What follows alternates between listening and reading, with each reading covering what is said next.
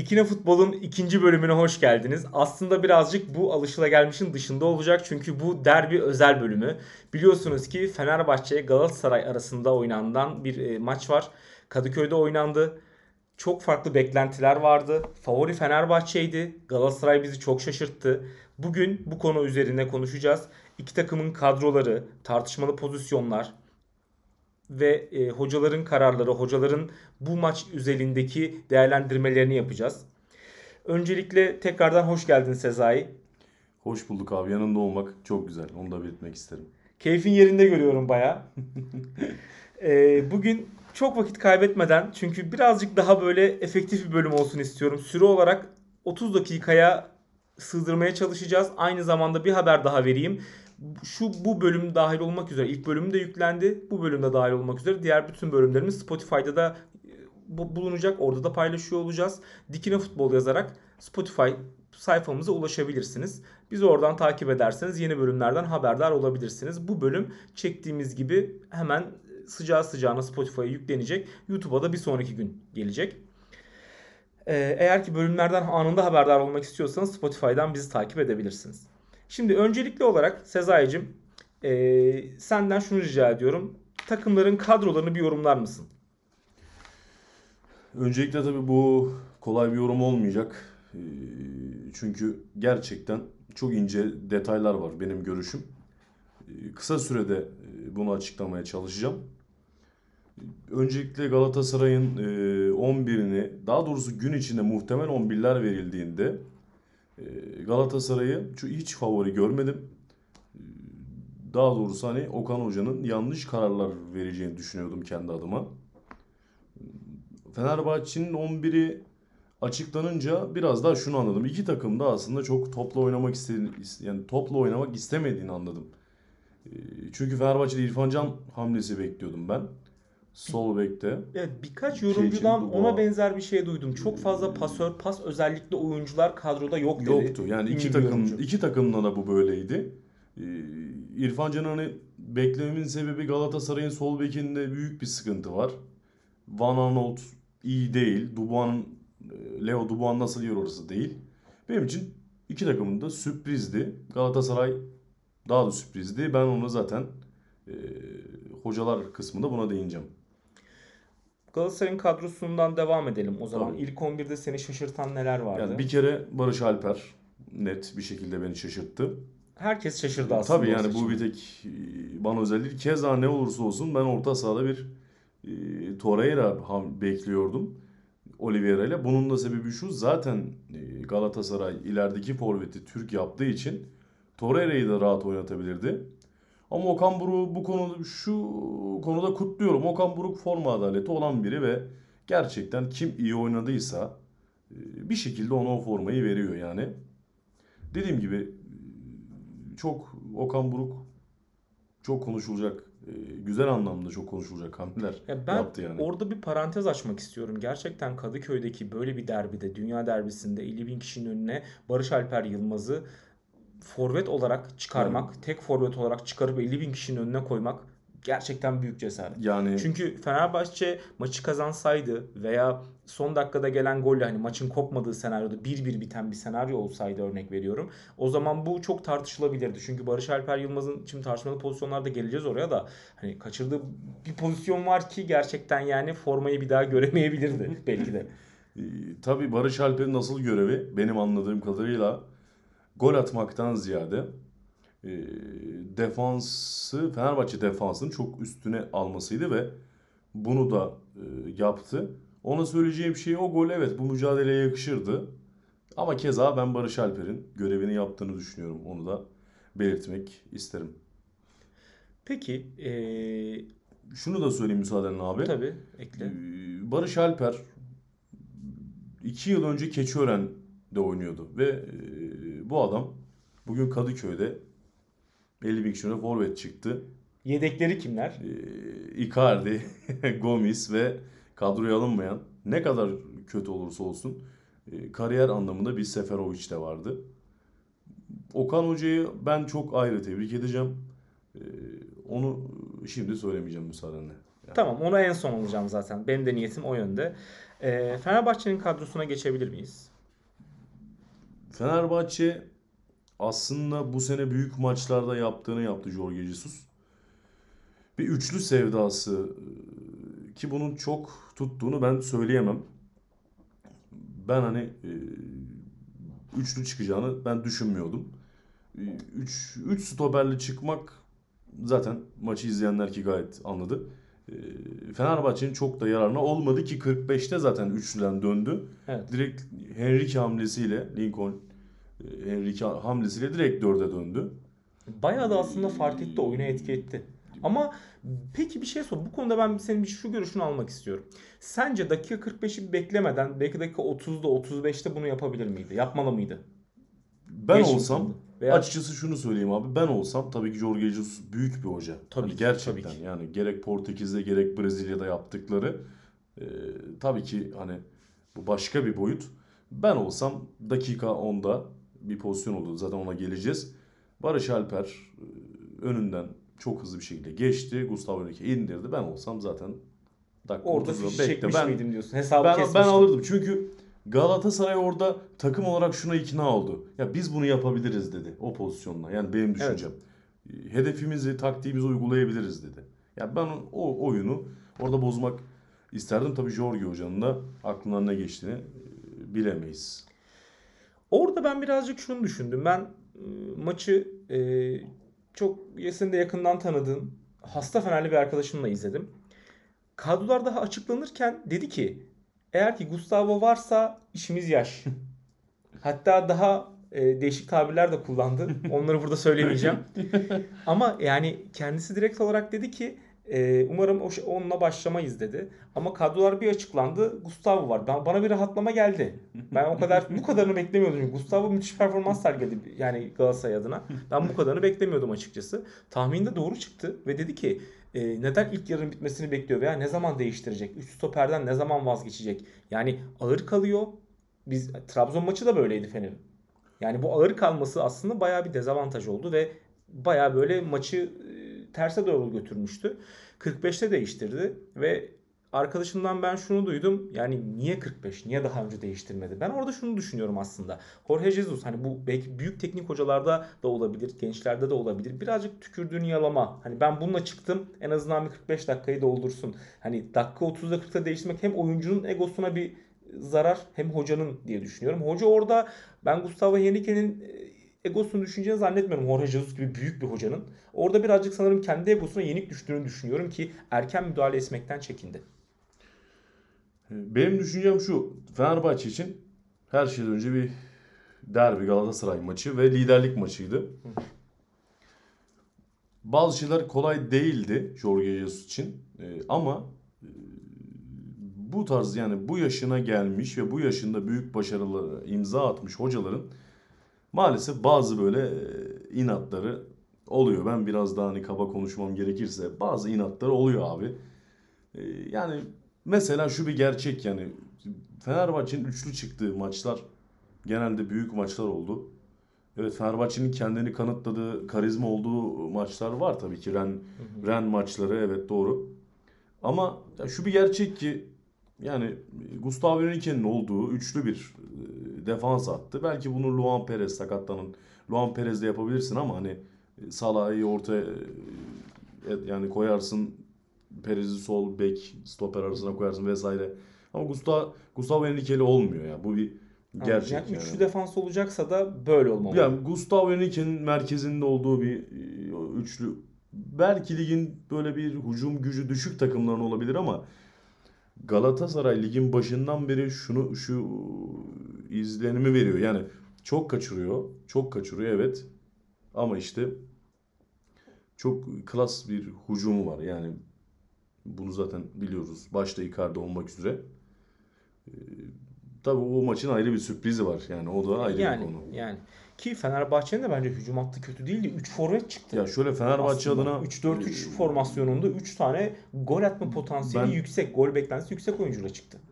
ilk bölümde konuştuğumuz gibi ben Joshua, Joshua Joshua, Kick'i ben Rossi, beğendim. Batshuayi. e, Batshuayi'nin de önde baskı yapacağını söyledim mi hani bilmiyorum. E, Evet, Galatasaray çıkmakta zorlandı. Bir, bir dönem ilk 10 dakika özellikle zorlandı.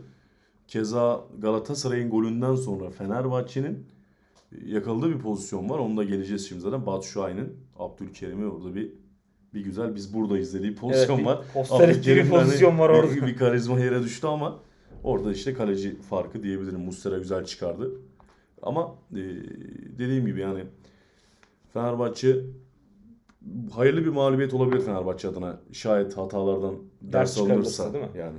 ders çıkarılırsa evet kesinlikle ben de o konuda Fenerbahçe yönetiminin ve teknik ekibinin yol kat edebileceğini düşünüyorum. Okey o zaman e, maçın tartışmalı pozisyonlarına geçelim mi? Tabii abi. O zaman e, ilk pozisyon dakika 10'da bir Gustavo Henrique'nin sarı kartı var. Sebebi de çok açık. Yetişemedi Barış Alper Yılmaz'a. Yani o pozisyona ben aslında bu bölümün başında söylediğim bir şey var. O pozisyon Galatasaray e, taraftarının, oyuncularının, e, Okan Buruk'un, hocanın, yardımcının, herkesin bir anda ya biz bu taktiği yapabiliriz dediği bir andı. Onun öyle bir önemi var. Bir faulden daha fazlası, bir, bir sarı karttan daha fazlası diyebilirim. Yani Okey. E, devamında da bir tane offside'dan gol var. Orada Nelson'un offside'ıydı. Şöyle ben ilk izlediğimde açıkçası e, çok arada kaldım. Ama daha sonra hakem hocalarını televizyonda izledim ve e, pozisyon offside olduğuna. e, Onlar öyle söyledi. Biz de tabii hakemler hayır biz o kadar hani bilemeyiz bazı şeyleri. E, Offside e, yani Hı hı. Yani sonrasında dakika 16'da Kerem'in bir pozisyonu. Çok o tartışmalık bir şey yok. O zaten çok net bir offside yani. Ee, şeye geçeceğim. Barış Alper'in dakika 28'de bir tane pozisyonu var. Neredeyse 6 pastan kaçırdı. Derbi heyecanı mı diyelim, ayağına oturmadı mı diyelim, forma ağır mı geldi diyelim. Yani ben Onu- orada onu çok demeyelim. şaşırdım. Gerçekten şaşırdım. Yani çünkü e, muhtemelen Fenerler de Galatasaraylılar da orada büyük oranda gol bekledi. Çok Şimdi netti çünkü. Barış Alper e, forveti yeni geçen bir adam abi. Yani daha çok kanat oynayan bir adamdı ve bitiriciliği yüksek bir oyuncu değil. Daha çok plase şutları. Ben şuna geleceğim orada. Galatasaray'ın atak düzeyini konuşacağım orada. Golden daha değerli bir şey var. E, Berkan gibi bir adam uzun topları Raşit Say'ı buluşturuyor. Evet. Orada Raşit Say güzel bir hareketi var.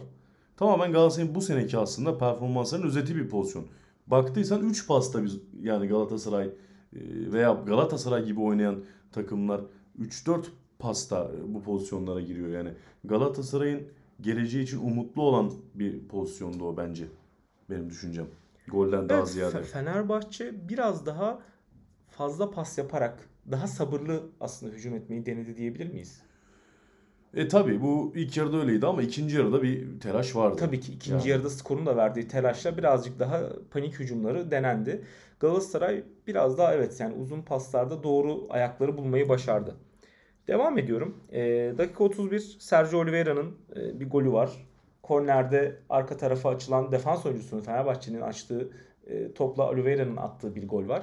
E, bu golde güzel vur. Seken topa güzel vur. Seken top her zaman tehlikelidir. Tabii. Ya bir de ben Ee, benim için açı dardı. Evet Ayrı açı bir konu. biraz dardı. Ee, Ha Oliveira evet teknik bir adam ama hani Altay'ın hatası var mıydı sence orada? O top Yani olabilir miydi? tam e, hata diyemem e, ama kurtarabilirdi. Yani kurtarabilirdi. Yani bana Muslera da öyle mesela geliyor. Yani kalecileri köşede değilse ki bugün radyoda da çok duydum. Şimdi Muslera olsa yemez de diyebiliriz. Yani Fenerbahçe için şöyle bir yorum yapayım. Daha önce Ümit Özat'ın bir yorumu vardı. Fenerbahçe e, yerli kaleci kazandırmak isterken sezonlar veriyordu diye bir yorum var. ha, şu da var Altay'ı bu konuda evet katıyorum. Altay'ın biraz mental sorun olduğunu düşünüyorum. Ayrı bir konu. Ya pek gününde değildi belki Yani de. bu Ya çünkü çok Altay mental sorunlar var milli bence. kaleyi de korudu. Milli kalede de gayet e, işler başardı ki bence Türk kaleci arasında da e, en iyi 3 kaleciden bir tanesi hala. Türk Bence kalecilere de. baktığımız zaman.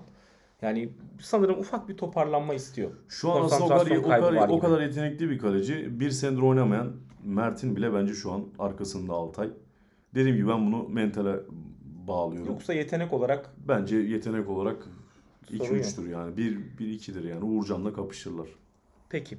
Ee, Batshuayi'nin Abdülkerim'i bir poster ettiği pozisyon var. Sonrasında Muslera'nın bir kurtarışı var. İşte Tam bu daha demin- topta. Daha demin ifade ettiğim gibi abi. Kaleci farkı. Yani Evet. e, iyi Tam uzandı. köşeden gerçekten İyi çok iyi bir uzandı vuruş yani. yaptı. Batshuayi bu arada hakkını teslim etmek lazım. Uzak köşeyi çok iyi düşündü. Kariyerine yakışır bir vuruş yaptı Batshuayi. Chelsea, Valencia'ya görmüş bir adam. Yani Bence iyi bir oyuncu zaten Batshuayi. Devamında Arao'nun e, bir tane pozisyonu var dakika 36'da. O sahanın güzel bir orada bir becerisi var. Kendi başına, tek başına bir becerisi var. Ee, Kerem Aktürkoğlu geçti içeri çevirdi. Orada Mustara iyi yer tuttuğunu düşünüyorum. Araunda daha köşeye belki vurabilirdi yani. Net bir pozisyon diyebilirim. Yani evet belki bir tık daha iyi vurabilirdi. Yani belki bence de. E, devamında ikinci araya geçiyoruz. E, Mertens'in bir şutu var. Pek Orada aslında efektif benim yine olmadı aslında olmadı ama, ama orada yine benim dediğim e, nokta yani Galatasaray'ın yani bu direkt futbol denilen bir geçiş oyunu yani kontra atak değil ama geçiş oyunu. Hani kısaca söyleyeyim işte o Barış Alper'in pozisyonu gibi yine 3-4 pasla gelinen bir nokta. Hı hı. Hani e, Okan Hoca bunu seviyor. E, tabii Mertens köşeye vurabilir, daha bir köşeye vurabilirdi. Yani ama yani şimdi Altay'ın, Galatasaraylıların Altay'ın da iyi yer tuttuğunu şimdi- kabul ederim. o da var. O da var. Yer tutmak çok önemli. Ama şimdi Galatasaraylıların Mertens gibi bir ayaktan e, o kariyerden daha iyi vuruş beklediğinden eminim. Tabii, Beklediğine Tabii, eminim. her zaman. Ee, o zaman hemen ardından o kaçan pozisyonun ardından e, Osay Samuel'in bir şutu var. Dakika 67. Aslında Türk futbolunun sevdiği bir karambol var orada. Hani çıkıyor Evet. mu çıkmıyor mu ne Çıkıyor oluyor mu, falan. çıkmıyor Orada mu, uzaklaştıramadan. çok sakin kalan bir Rossi vardı. Çok da güzel bir top attı Evet, aradan. gerçekten. gerçekten. Çok- topa böyle Çok bir usta işi bir pastı. çok güzel dokundu orada. O sayı sanki ben vurayım da hani bir an önce modunda vurdu Benden yani orada. çıksın. Benden çıksın da gol olursa olur olmazsa olmaz tarzı. Muslera yine iyi yer tuttu. Ee, o sayede dediğim gibi daha iyi bir vuruş sağlayabilirdi. Orada ben aslında iyi yer tutmaktan ziyade kaleciye çok bir şey bırakmadı. Çok üstüne vurdu. Evet doğru. Yani doğru birazcık abi. Panik şutu gibi de değerlendiriyorum ben onu açıkçası. Bence de abi doğru. Sonrasında e, oyuncu değişiklikleri oldu. Icardi oyuna girdi. E, yani oyuna girdikten sonra çok kısa bir süre sonra Kerem'le bir işbirliği yaptı ve hani Kerem'le Icardi gerçekten saha içinde iyi anlaşıyor. Onu görüyoruz. Hani tüm Galatasaraylılar da bunu onaylayacaktır. Çünkü ikisi ne zaman topla oynadığı oynasa kaleye bir şekilde buluyorlar. Keza yani Başakşehir maçı da Başakşehir öyleydi. maçı da öyleydi. Ee, bakıldığında orada bir offside var mı yok mu tartışması oldu. Açıkçası biz izlerken dedik ki neye bakıyorlar? Çünkü Ben sonra anladım abi onu. bayağı değdiği, topun yönünün Ee, değiştiğini görebiliyoruz. Evet yani herhalde onu çok kontrol ettiklerini ben sonra anladım. Kerem'e değiyor mu değmiyor mu diye. Orada ufak da olsa bir teması var Kerem'in topa. Icardi tabii kalite yani direkt belli etti. Şu anlamda belli etti. Galatasaray'ın bir- birçok hata sonuçlandıramadığı noktada Evet. 15 dakikada Icardi bir gol bir asistle zaten. Şunu da söyleyeyim hemen kısaca abi. Fenerbahçe mental olarak o golde bir e, düştüğü dakikalardı ki zaten e, Zayç, Mia, Mia. Mia, Zayç kafayla yanlışlıkla Mi- Miço'ya verdi. Miço tek top oynadı. Biraz orada Fenerbahçe artık mental olarak düştüğünün bir göstergesiydi benim görüşüm. Evet.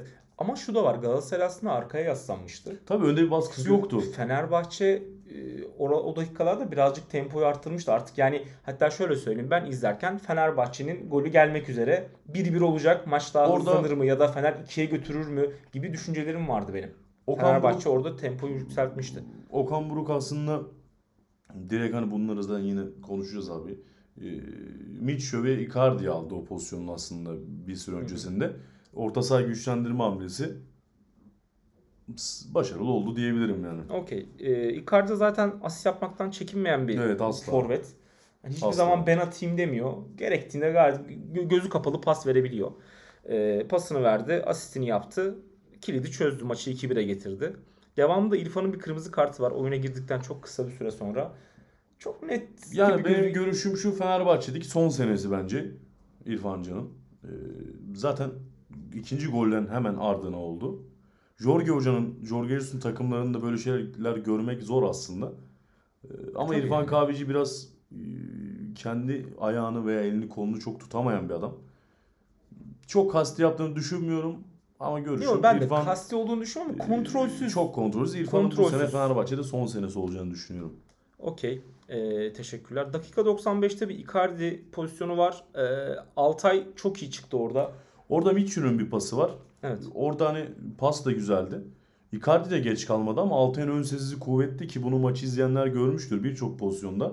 Altay öne çıkarak birçok topu e, çok verimli kullanamasa da taça veya e, ileriye doğru dikti. Yani, Yani pozisyon alma olarak ve kurtarma olarak belki şanssız veya atıyorum e, nasıl diyeyim tam doğru kelimeyi bulamadım. Talihsiz veya konsantrasyon olarak tam full fokus bir maç geçirmiyordu ama Ön kaleci sezileri- içgüdüleri, en- ön sezileri devredeydi ve gayet e, güzel bir şekilde şey yaptı. E, açıp açılıp tuttu onu. Sonrasında zaten maçın sonuna geldik. Dakika yüzde Icardi'nin Orada- e, Serdar Serdar Dursun'un Dursun'un, e, Serdar asistiyle attığı bir gol var. Yani ben şunu söyleyeyim biraz şakayla karışık ama Icardi Galatasaray'da kendi takım arkadaşlarından öyle pas almadı abi. Ben onu söyleyeyim yani. Hani hakikaten tam Yani böyle bir adrese Ki testi. Serdar Dursun gol atmak için girdi ki ben ondan gol de bekliyordum aslında. Çok böyle yani Ya artık değişik pozisyonlarda Serdar Dursun kritik şeylerde gol atabiliyor. 2-0 olmuştu abi. Biraz Evet, biraz Fenerbahçe'nin geç kaldı. 10 kişi kalmıştı. Mental olarak e, kopmuştu. Orada bir iyi bir şey yapayım derken dikmektense diye herhalde. Bir anda top Icardi'de. Orada galiba bir de Serdar Aziz galiba pas beklemiyordu Serdar Dursun'dan. Ee, doğru Orada bir- veya orada Salah'ı da olabilir. Orada biraz tam böyle bir Icardi'nin arkasında bir stoper vardı. Yani af- E, dinleyen- aralarında- dinleyenlerin affına sığınıyorum. E, galiba ya Zalai ya e, Serdar. Ee, orada Icardi araya girdi ve ve bir an son- uyudu. Evet. Icardi de biraz golü kokladı orada. Ya çok şimdi Icardi biraz e, tilki bir adamdır ya abi bu bir gerçek. evet, yani bu golü kadar kokladı orada ve gidip benim hani bitirdi. biraz biraz katil forvet dediğim tarzda bir adamdır yani. Ve sol çaprazdan çok zor bir şutur. İçeri Evet açısı yani, çok daraldı. Ben beklemiyordum aslında. Ben de beklemiyordum açıkçası. Şaşırdım. Yani gol olduğunda şaşırdım açıkçası. Beklemediğim bir goldü yani. O zaman e, maç sonu Jorge Jesus takımı topladı. Bir çember oluşturdu.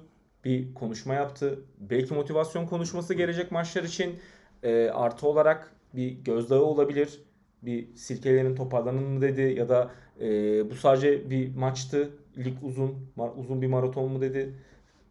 Neler dedi? Açıkçası kimse bilmiyor. Ama hani e, orada sence Meali- hocam ne demiştir? Ya meali şu yani Doğru bir hareket miydi ya da 50 bin kişinin önünde 3-0'lık mağlubiyetten sonra bunu yapması? Ya takımı ayakta tutması için en kötü hiçbir şey demese bile 10 metre çaprazında Galatasaraylı oyuncular seviniyordu. Hani onu bile gösterse hani bakın görün. Hani bu adamlar seviniyor. Hani biz ya biz buradayız mesajı vermek gibi düşünüyorum. Oradaki o sıra o dakikada oyuncuların çok bir şey katacağını düşünmüyorum oradaki konuşma. Ona bızla, Ama Jesus evet yani yorgunlukla evet. yine de Jesus e, biz buradayız mesajını verdi yani o konuşmayla. Aynısını Beşiktaş maçında da yapmıştı. O- Muslera da yaptı. Kritik- Takımı ortaya topladı. Hatta hatırlarsan Onunla eee yanlış hatırlamıyorsam Beşiktaş maçında Beşiktaş yapmıştı. maçında. Maç bitti daha tribünlere gitmeden orta tarafta takımı topladı. Takımını topladı kaptan ve eee, herkesin içerisinde bir konuşma yaptı ve sonrasında eee, galibiyeti kutladılar. Bu bir Eee, e, aslında Beşiktaş maçı Galatasaray'ın ligdeki çıkış maçı olduğu için e, bu Muslera'nın takımı toplayıp e, bu hareket Galatasaray'ın e, şayet lig iyi biterse Galatasaray için klasik estantaneler arasına girecektir. Hani bu bir gerçek. E, Muslera büyük bir kaptan, büyük bir efsane. E, gerçekten bu da takımın e, güzel bir bütünlüğü yani. Keza e, ben belki Fenerbahçe şampiyon olursa sezon sonu Jorge Jesus hocanın da yaptığı bu hareket hani derbi Tabii, sonu yaptığı hareket de mutlaka kalktı. ikonik bir hareket Evet. olarak tarihe geçecektir. Bence de. Biz burada orada düştük Yorum- ama maç sonu ben- ayağa kalktık. Şimdi biz yorumun başında dedik yani ben olsam dakika onda çıkartırım falan filan. Şimdi ben kendi adıma söyleyeyim ben 3-0 yenilsem.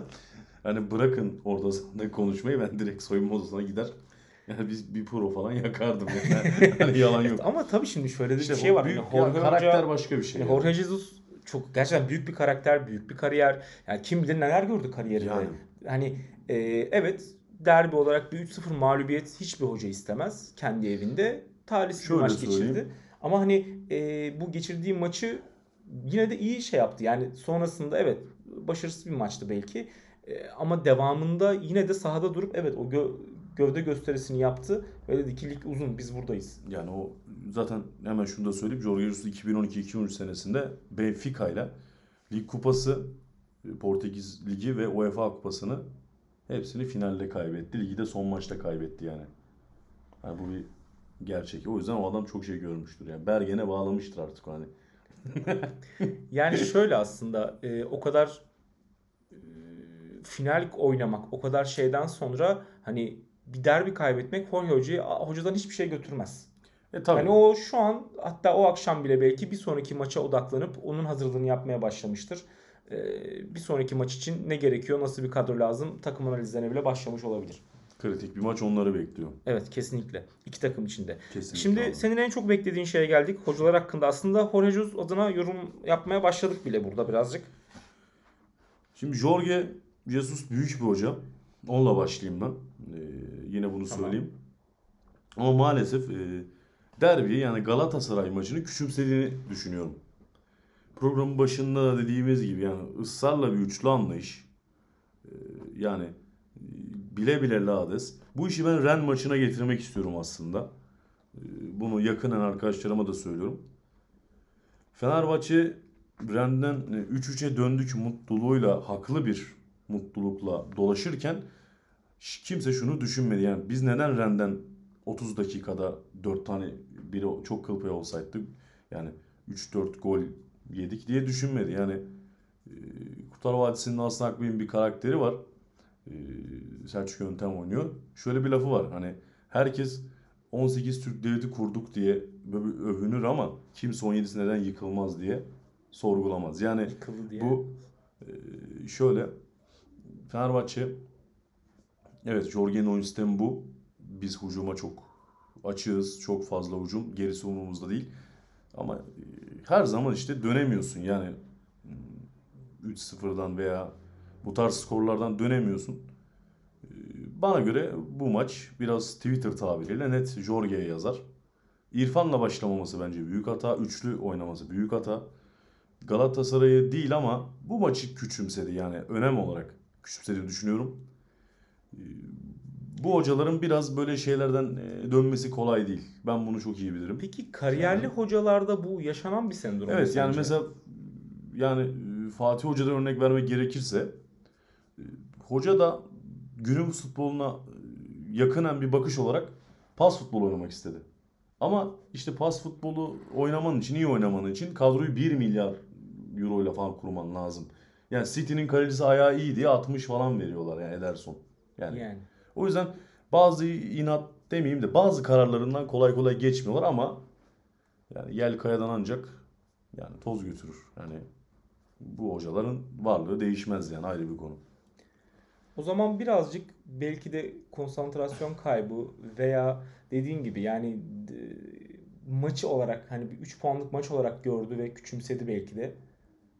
Ya hani ligin büyük resme bakıyor veya hani ligin genelini göz önünde bulunduruyor olabilir belki de. Ya Jorge Jesus'un aslında Fenerbahçe'nin asıl sorunu bu maç değil. Yani benim izlediğim e, kadarıyla e, Dünya Kupası arası olmadan Sivas maçıyla başlayan bir üretkenlik sorunu var. Burada Hatay maçını keza dışarı çıkartıyorum.